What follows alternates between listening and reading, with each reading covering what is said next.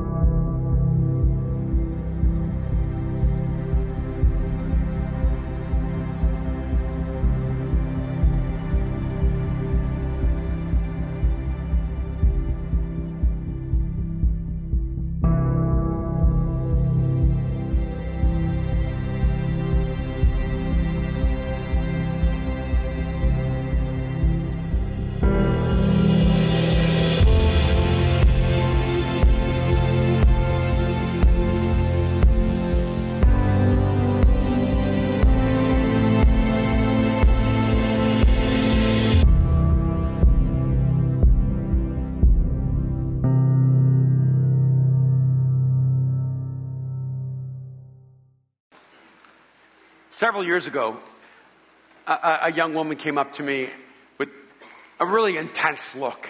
She said, Can I ask you a question? And usually, when it starts with a question, I know it's going to go deep and fast. She says, Can I ask you a question? I, I said, Sure, sure. Uh, well, what is it? And I wasn't sure she was offended or angry or confused, but she said, Why does the Bible refer to God as Father? Why, why, why, does the Bible have to use male language to describe God? Why Father? And, and, and it, it, could have been perceived in that moment that maybe she had a feminist agenda, but I, I didn't really think so.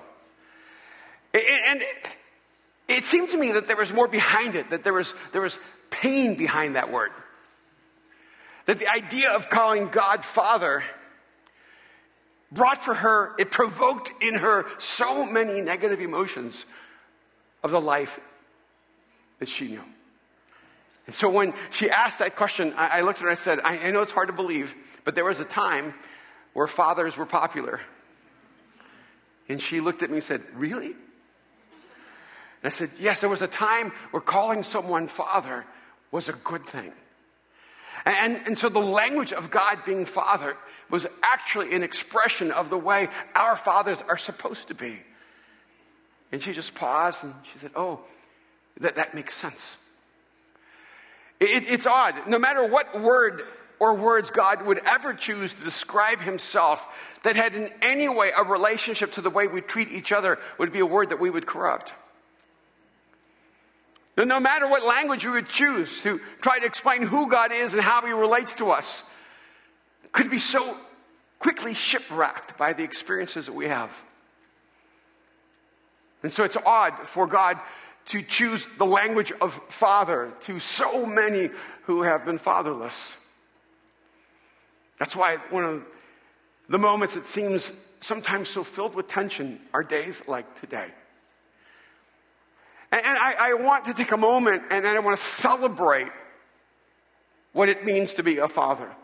But maybe even more broadly, I, I, I want to step into what it means to be a man.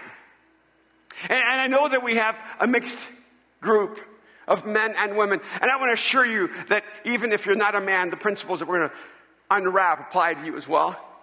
But if you guys would, just for a few moments, this one time, I, I, would, would you indulge me and allow me to speak to the men in this room? Because I, I have to tell you that I've, had a, I've talked to a lot of women. Well, I should say a lot of women have talked to me about men. And I've had far more women talk to me about men than men who have talked to me about men. In fact, it seems like the issue of men is far more important to women than it is to men. So even if I'm speaking to men, I think this issue might be important to the women in this room. Because one of the things that's happened in our culture is a recognition that women have been oppressed.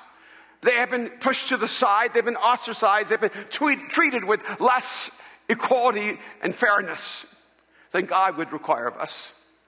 And so we're in the middle of a revolution where women are discovering their power and their strength and their contribution. And this is an extraordinary moment in history. And it's a good thing.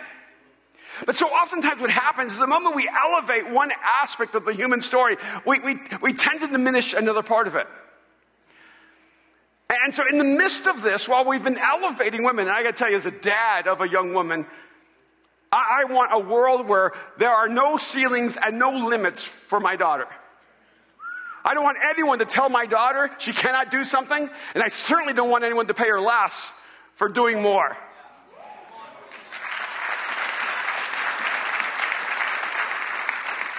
But what I've also discovered is, that in the middle of this elevation of women, there has been, in many ways, a diminishing of the consciousness of the male identity. That men are losing their sense of what it means to be a man. And I find there is no one more concerned with this than women. Because if you are a strong woman, you do not want to marry down. You want to find a man who's strong enough for a strong woman. If you've been around my wife, Kim, you know that I'm speaking from experience. I did, I did not go find a woman who just naturally submits. I did not find a woman who had no intention or purpose in her life. I did not choose a woman who needed me to give her a reason to live. I need to give her a reason to make room for me in her life. And so I, am doing this for you, ladies. I want to talk to you, men, about what it means to be a man. I want to talk to you about mankind. I, I love this word, mankind. I think we've underestimated it because we've kept it together as one phrase and we need to separate it and see it for what it is. Because so oftentimes we have images of what it means to be a man that is actually an antithesis to what God intends for us as men. And we see being a man as almost being in the polar opposite of being kind. And so I love the fact that when we come together as a tribe, when we become who we're supposed to be, that we're actually mankind. And more specifically, I want to talk to you about the making of a gentleman. Now, I know that's old school language. We're not gentlemen anymore. We don't open doors for women anymore, and they don't want us to, but they really do. and so you don't open it because you don't want her to look at you and say, Who do you think you are opening the door for me? So I'm just a gentleman. See, I, I think we've lost something along the way. And even when I went to fashion years ago, and that made Kim very nervous when I went to fashion, it didn't seem like the most masculine thing in the world to do. But a, huge part of why I went into fashion was my passion to reclaim masculinity. I, I, I had an epiphany when Aaron was 15. He was in a band, he was the bass player. They traveled around, little girls screamed. They were having the time of their life. And he said, Dad, I need some jeans. So we went to the store and we went to this uh, jeans store and, and he starts looking at jeans, but he was not looking at jeans in the men's section. He's looking for jeans in the girls section. And he goes, Dad, these are what I want. They were skinny jeans. But they didn't make skinny jeans back then for men. So he had to go get them from the women's section and said, You are not, you are not leaving this store wearing women's jeans. He goes, Dad, I'm telling you, this is what I need. As, you know, rock star, I need skinny jeans. And I'm like, I'm telling you, you are not leaving here wearing women's jeans. You can call them skinny, I call them girly. And we had a, a huge crisis and we had to bring the sales guy over. I'm like, do any guys buy these? He said, only like musicians. And, then, and then he was going to lose the argument, so he went over to the guys section and he pulled out the men's jeans, and they're like massive gangbanger, cholo kind of. Goes, All right, Dad, what do you want me to be? You want to be a cholo? Do you want me to be a rocker? Well, we left with girl jeans that day, and it really disturbs me. Because I realize that, that there's this, this, this conflict and crisis and culture of what does it mean to be a man. And the reason fashion was so important to me is that fashion was the places where we tell the story of who we are. And a part of what we go through, even when we don't realize it, when we're choosing what we wear, it reflects the essence of our narrative of who we long to be. And I think, oh, wouldn't it be great if God could just give us a summary of what it means to be a man?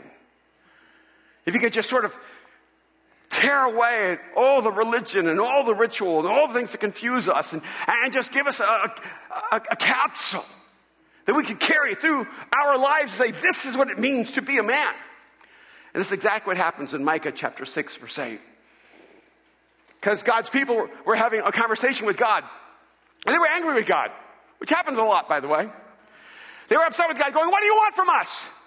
You just don't want, you want all these sacrifices, you want all these rituals, you, God, you want this really complex religion, and God actually presses back. Saying, Really?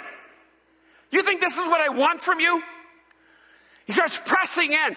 And God begins to, to peel away at the pretension of their religion, saying, These are not the things I require of you.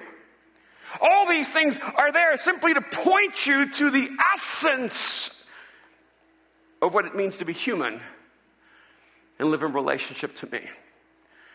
And so in verse 8 of Micah 6, God says this He has told you, oh man, what is good. And what does the Lord require of you? But to do justice, to love kindness, and to walk humbly with your God. See, if you're confused about everything the Bible says and you say, well, I, I just don't have time to read the whole Bible, I, I can't understand what it says, here, here's a, a summary statement from God that if you'll just hold on to, you'll know actually how to live your life in a way that is pleasing to God. It will make the world a better place. Because if you understand nothing else, I, I hope you get that God has loved you with such intention and such passion that He has done everything necessary for us to live in relationship with Him. That's why we're always going back to Jesus because Jesus is our promise of God's passionate love for us. That God would step into human history, take on flesh and blood, walk among us, live a sinless and perfect life, be crucified on our behalf, buried and raised from the dead. And this is what God has done for us. And so many times we go, okay, God, I get what you've done for me, but I don't really know how to live this out. God says, here it is. It's simple. Do justice. It, it's a, a great summary statement. Do justice. And it doesn't say, admire justice or believe in justice. Justice has an action. You need to do justice. And the reason God tells us to do justice is He knows we'll be pressed against a world that is unjust. See, if we do nothing, the world becomes unjust. And so you cannot step back and say, justice is not my responsibility. So oftentimes when we talk about our own responsibility, we talk about our moral character in the way we live our lives as individuals, but God speaks of our morality as more than just an individual expression. God speaks of our morality and how we engage the world and affect the people around us. A man of integrity does justice. He makes the world better. He acts on behalf of others. That's what gentlemen do. That's what we do when we embrace our masculinity. We act on behalf of others. I, I, think a lot of men have misunderstood masculinity. I know Latinos have. We have this old machismo thing, and it's like, you know, machismo is like, you know, I'm, I'm a man. I don't cry. I, I eat meat. I don't walk into kitchens. I just have my woman. And, they, and so the men sit around drinking beer, talking about nothing. While the men and women are in the kitchen cooking dinner, talking about how to change the world. And they leave their homes and make the men pretend that they're the ones that are leading the home. And, and, and they prove their machismo, their masculinity, by intimidation and abuse all too often. A misunderstanding that we've been given power to rule rather than power to liberate.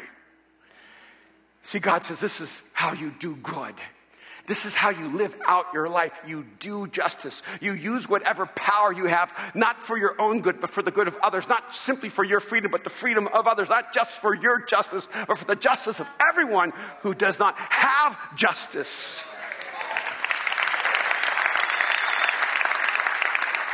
In Isaiah chapter 1, verse 17, God says it like this Learn to do right.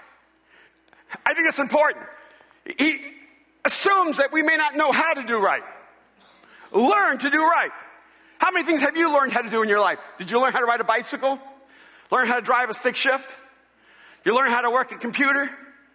There's so many things in your life you've learned, but you don't realize that you need to learn how to do right as well. And at first, doing right may not feel right, but you do what is right because it's right until it feels right. And you learn to do right, and he says, then you seek justice. You don't hope justice comes to you, you pursue justice. Defend the oppressed. Take up the cause of the fatherless. Plead the case of the widow. There's one consistent narrative here. Use your power to protect the powerless. Use your strength to bring justice to those who have no justice. This week has been disturbing on multiple levels. It was disturbing to, to realize that some man drove across the country. I will not even give him the privilege of having his name spoken. Drives across the country and opens fire on congressmen because they're Republicans while they're practicing for a baseball game to raise money. And, and what really disturbed me was even on CNN when they gave another man a voice to say, I just want to be clear, he's not evil, he's just upset about policies and there's something wrong with us. And during the same time, you have then the verdict that comes in for Philando Castile. And you see all those individuals from Alton Sterling on down the list of African American men who have been brutally killed. And, and our legal system is in jeopardy of limiting the power of justice to those who are powerless and trapped in injustice. And we need to do something about it.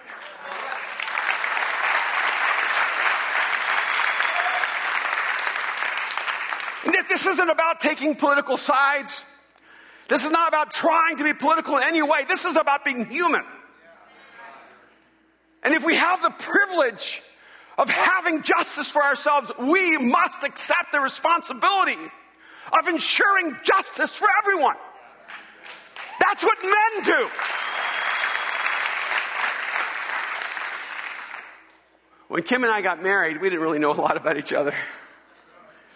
That's true for everyone who gets married. They think they know a lot. And, and there are things you just don't talk about when you're dating or engaged. And after we were married, Kim found out that I was a pacifist. And I had become a pacifist through a number of things, but, but some of it was actually my best understanding of trying to follow Jesus and become like him. I, I was a, a, new follower of Christ when I met Kim. And, and, and I was trying to live out this faith in the purest way I understood. But Kim's foster father was a World War II hero who I think actually fought in Normandy. And so she admired him for his military service. And then we're having this conversation, and I blurt out that I'm a pacifist. And she went through the roof. And it was clear she was not. And we went to war. And she starts painting all these theories. If you've ever been around Kim, you'll understand. Oh, so if someone breaks into our house and starts stealing our things, you're not going to do anything about it, huh? Or, and I said, well, honey, things are not that important. They, we don't have that much. They, and back then, there wasn't really anything to steal. And she said, oh, so, so but what if somebody walked into the house with a gun and they were going to hurt me? And she just kept creating all these scenarios. And like, it's just so good to know that I'm not safe with you. It's just so good to know that, that if I need someone to protect me, it won't be you. And, and, and after a while, I'm like, you're on your own if you're going to keep going like this. And, and we're just having these philosophical debates about pacifism and violence and military action. And, and, and, and then there was a Friday night, I, I went out to uh, this place called Billy Bob's. It's the largest, I guess, nightclub in the United States. It's a rodeo nightclub in Fort Worth, Texas. Where they have one of those electric, you know, mechanical bulls, and thousands of cowboys go in. And so I went over to Billy Bob's with a couple of friends, but, but I, I didn't go there to, to drink. I went there because the line outside of Billy Bob's was a, a mile long. People waiting to get in. So I thought, I kind of have a captive audience. I can just sort of walk through the line and talk to people about Jesus. So on that Friday night, I just decided to go to Billy Bob's and talk to people about Jesus while they were, waiting to get inside of the club. And I might have had a Bible or two just sort of waiting in case somebody wanted one. I had some material, and I know it was a little, a little strange, but I was just seeing if how it would go. And it was going pretty well, having good conversations with cowboys. And then all of a sudden, this massive, massive guy just throws open the door of the club and he's grabbing a young woman by the hair, dragging her out of the club. And she's screaming. And no one inside the club, and not the doorman, stopped him. And he came out of the club grabbing her and he turned to his right down in front of the club and then dragged her down an alley while she was screaming. And there were hundreds and hundreds of people watching, and no one did a thing. I, remember that, that scene in The Patriot when, when Mel Gibson's having a conversation with the woman who loves him and he avoided war because he knew the violence of war. And he knew how war would destroy his own soul again. But he watched the war begin to consume his family. And, and he finally had to go. He had to fight. And he was overwhelmed with his own sense of guilt. And, and she looked at him and said, You've done nothing wrong. And he looked at her and said, I've done nothing, and that is wrong. And in that moment, I saw this guy dragging this girl down the street, and it happened so fast. You don't even have time virtually to react. And, and in that moment, I had all this stuff in my hand and just handed him to a stranger, and I went down that alley. And I remember getting home that night and saying to Kim, I'm not a pacifist. I've realized that power must be used to defend the helpless the weak, the oppressed. See, he says, do justice. And don't let all the injustice in the world justify inaction. Because we, especially as the people of Jesus, must always step into the space for the oppressed, for the widow, for the poor. He says, seek justice. Here's, here's, how you do it defend the oppressed, take up the cause of the fatherless, plead the case of the widow. That's why I'm, I'm so excited that on July 2nd, we are having the, our Day of Refuge. We're going to have a day here where we celebrate our responsibility and opportunity to create a space of safety, to create a home for those who have lost their homes. And I love the fact that Mosaic is known across the city as the pioneers and leaders of welcoming Muslim refugees from Syria.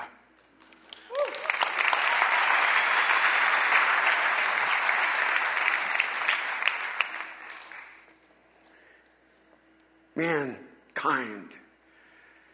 The making of a gentleman begins when we act on behalf of others, but then it moves to when we make gentleness our strength. You want to be a man? You want to be a real man? Act on behalf of others. Use your strength for others, and then make gentleness your strength. I think for too long we've seen gentleness as the opposite of strength. Gentleness is not weakness. You cannot be gentle if you're weak. You're just weak. Gentleness comes when you have strength and you use that strength to comfort and to heal. Says, love, kindness. This is different than do justice. You need to do justice, but you need to love kindness. I have to admit, sometimes I just do kindness. How about you?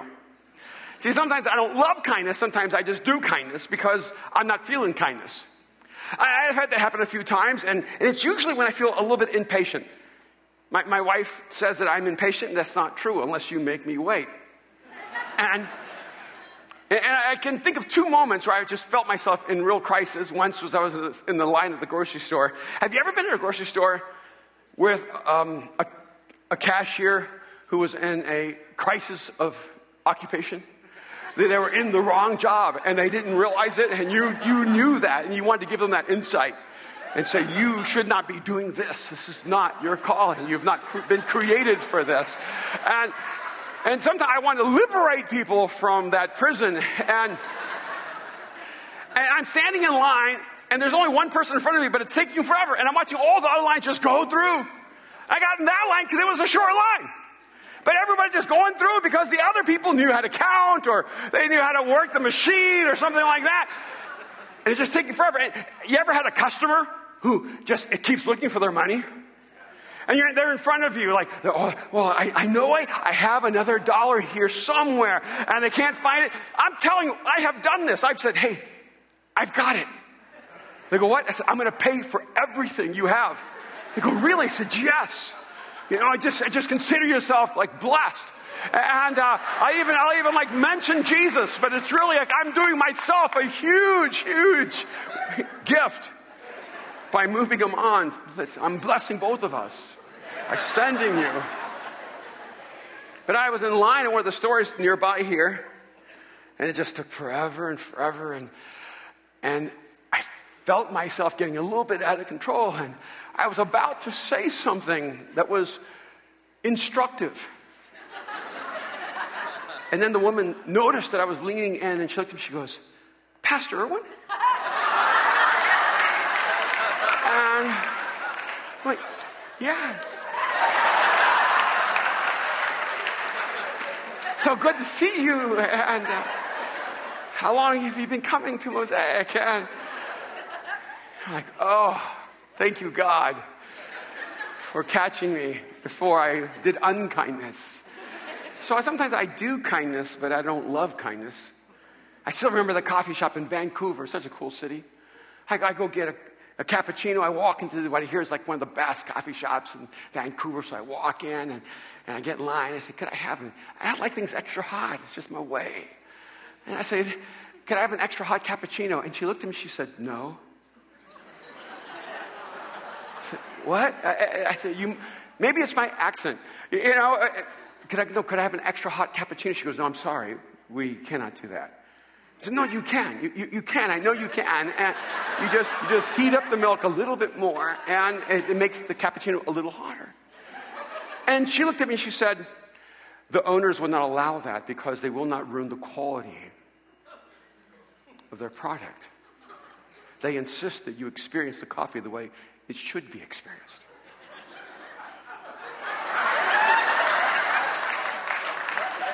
There's nothing worse when you take elitism and hipster together and you got elite hipsters and and, and, I thought, I'm going to play the Latino card, the immigrant card, because they're Canadians. This got to help. And so I looked and I said, Well, you know, I'm from El Salvador. And I'm a Latino, and my, you know, I, we need our coffee very hot because it's like my culture. And and she goes, I'm sorry. Like, How insensitive can you be? And, and then I was, I, I was going to say something about how what the owner wants should submit to what the customer wants. I was just going to, you know, give him a few thoughts on, on business practices. And she looked at me, she goes, Your voice, mosaic? Uh huh. Because I listen to the podcast. You're Erwin. I go, I am. I'll be happy to enjoy that coffee any way you like to give it to me. And I'm just so grateful you have such a high value for quality and presentation and I'm just doing kindness, but I'm not feeling kindness. I'm not loving kindness. I'm just doing kindness. And there's a reason why he says do justice, but love kindness. Because you become what you love. If you admire, if you love wealth, you will admire wealthy people. If you love power, you will admire powerful people. If you love success, you will admire successful people. See, what you admire reveals what you love, but if you love kindness, you will admire kind people. You know, one of the hardest things in the world for a dad is to give their daughter in mm, marriage, you know, to give their, uh, one of the hardest things I've ever done was to give Mariah away in marriage. It's, it's, it, I don't know why daughters, it's just like that with daughters. It's not like that with sons. Like my son, like, take him, please, somebody, somebody, somebody marry this boy. I mean, he's like, you know, and we'll auction him off. We'll do something, but it's, it's different with guys. With, you know, my son, my daughter. And when she came and told me she met this guy named Jake, and I could see she was in love, and she, you know, let me know they were going to get married long before he knew. And, uh, and I thought, well, what, you know, who is this Jake? And where'd you meet him? And was he coming just to church just to meet you? Because I know how that goes. I know why you're here. And I, what does he do? And she goes, he's a drummer. Okay, I, I want you to know, as a dad, you never wake up thinking, I want my daughter to marry the drummer of a rock band. That's what I want. I want my daughter to marry a drummer. You'd be going serial killer, drummer. It would be right after that. No, Dad, I want my daughter to marry a musician. Like doctor, scientist, entrepreneur employed human. you know? I said, all right, so he's a drummer for a band, and how are they doing? Well, she goes, you know, they're, they're playing. And, and, and I said, so where does he live? Well, he lives with the band. So he, he's going to go from living with the band to living with you. And, and, and I said, why don't, why, don't, why don't you wait a little while, see how it, how it goes? You know, see how this band Laney, how it plays out, you know. And she goes, no, I want to marry him now. And she goes, were, were, you, were you successful when you guys got married? I said, no, we were, we were, we were poorer than poor. she goes, well, that's, that's the way I want to do it. And, and then I met Jake. And the moment I met Jake, I knew he was exactly the right man for my daughter. Because, see, if you know Mariah, Mariah is powerful. Mariah is, is like a typhoon underneath kindness. And she's strong. She's like my little warrior princess. And, and I thought, who's going to marry her? Because that man needs to be strong. That man needs to be a man's man. And when I met Jake, he was the kindest person I'd ever met. And Jake, I, I still see this to this day.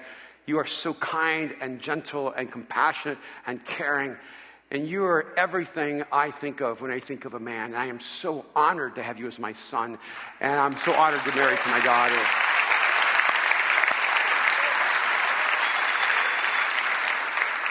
And we need some gentle men to rise up who love kindness who make this their principal virtue in their life, who never use power to overpower, they never use their strength to intimidate. They understand that their strength is to be a source of protection, not a source of intimidation. And I, wonder how many of us are so afraid of being powerless that we act like we're more powerful than we are. You see, when you know your strength, you don't have to flex that muscle. And way too many men are spending more time working on their abs than working on their attitudes.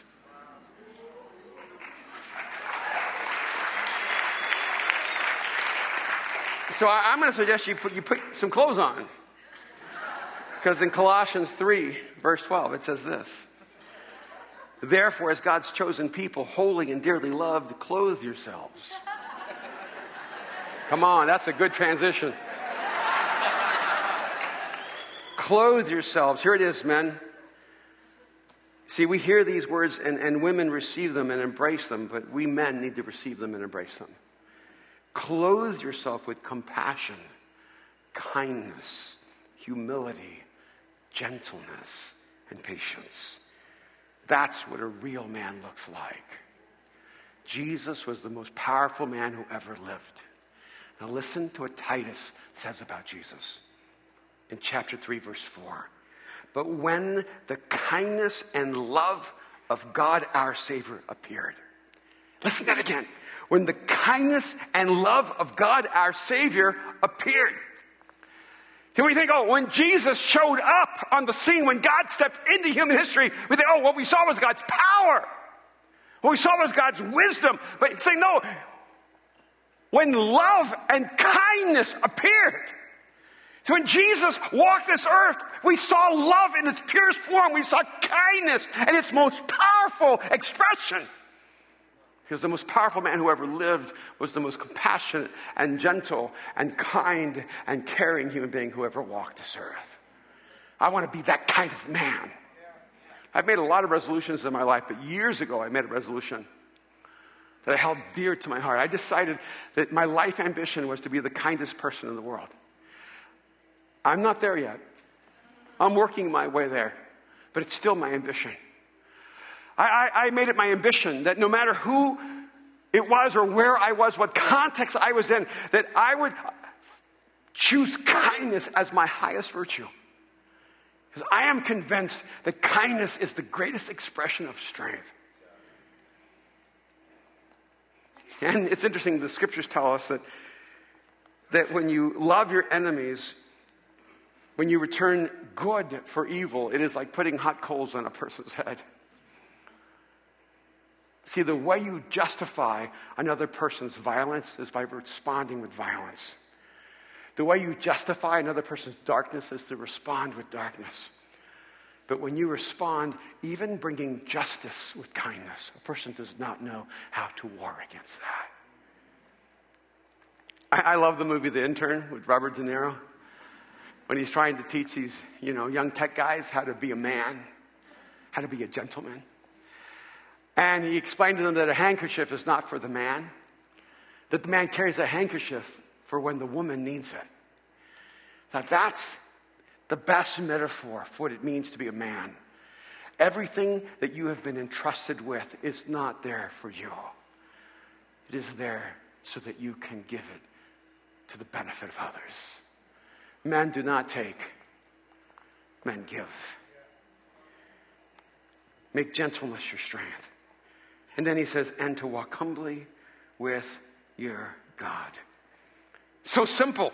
Do justice, love kindness, and walk humbly with your God. Act on behalf of others. Make gentleness your strength. And then align your life to God's purpose. To walk humbly with your God. I think it's important that he says to walk with God. Not to stand with God or to rest with God or to wait with God. He's actually telling us if we're going to walk with God, we're going to have to walk with God. It's going to require movement. It's going to require progress. It's going to require us moving forward. And here's the thing where God is going, God understands, but you do not understand. See, what God sees, you cannot see. What God knows, you do not know. So if you're going to walk with God, you're going to walk into the unknown. You're going to walk into the uncertain. You're going to walk into the mystery. So when you walk with God, you get a really clear understanding that He's the one leading the way, not you. And so oftentimes what we want is we want God to be available for us so that He can walk with us. But He doesn't say, hey, get God to walk with you. He says, you need to walk with God. And one of the great challenges for men is that we're taught we need to be our own man. I need to pull myself up by my own bootstraps. I don't need anyone or anything. And so we live our lives shipwrecked because you cannot live your life alone. You have to own that you need people. Men need to own that they need other men in their life. You need to own that you need women in your life. You need to own you need people in your life. You need to own you need community in your life. You need to own you need the church in your life.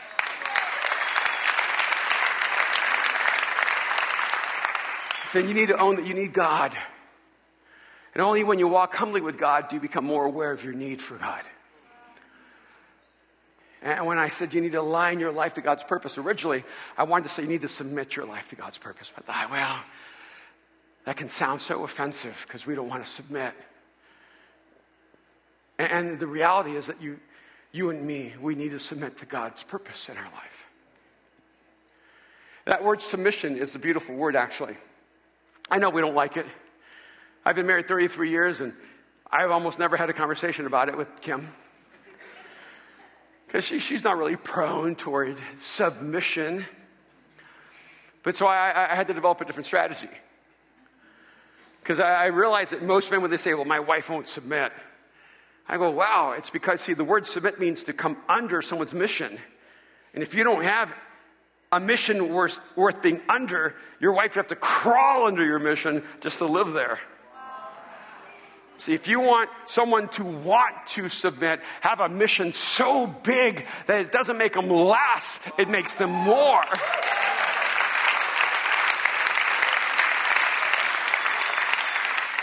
And when you submit to God, you do not become less, you become more. When you submit to God, He doesn't push you down, He pulls you up.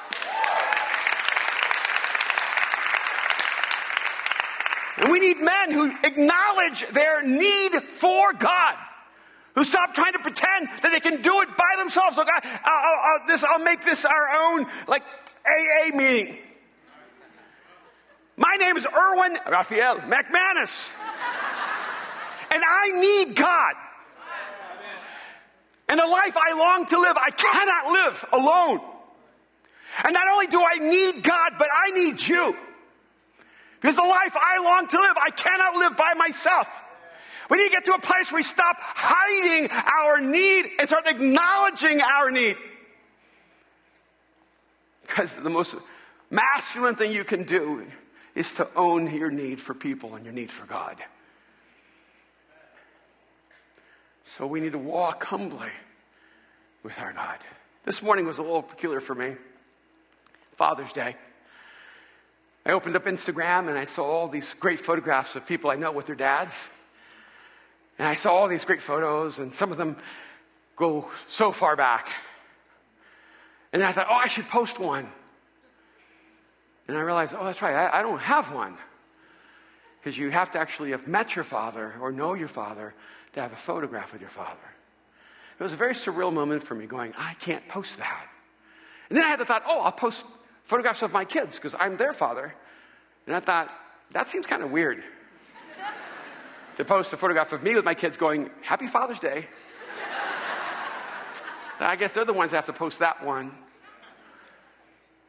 And I realized that, that that's why so many people don't understand why God would choose the language of father to describe himself. Because we are the tribe of the fatherless, so many of us. And then if you had a father, so oftentimes, he was not a source of strength or comfort. He did not reflect for you gentleness and protection. But just because we didn't live up to what God created us to be doesn't mean we should give up on what God calls us to become. We can become the first generation of men who restore mankind. We can be the makers of gentlemen. And maybe there'll be a generation coming up going, I get it. I know I the Bible uses the language of father for God because my father was strong but gentle. He was powerful but kind. My father was a gentleman. Every time I look at him, I see the flesh and blood manifestation of love and kindness on this earth. When we embrace our masculinity, we become like Jesus. When we're whole and we allow God to heal us, we begin to express God's image and God's character. Man, my prayer for you, even if you're never a biological father, my prayer for you as a man is that you would step into the gift of your manhood. That you would realize that whatever strength you've been given, it's because you're to be a protector of the weak. You're to seek justice. You're to bring your strength for those who are oppressed and broken. And what a beautiful world it would be if men were known less for violence and more for compassion. What an amazing turn of events if we became real men. Thank you so much for joining us on the Mosaic Podcast. I want to encourage you to take the message you've just received, allow it to go deeply into your soul, to allow Jesus to do the deep work that only He can do. And I also want to encourage you to be a part of what we're doing here at Mosaic, to go to the Mosaic app and to become a part of the Mosaic Foundation, to become a regular giver, an investor in bringing this message across the world. I want to thank you so much for being here with us. God bless you.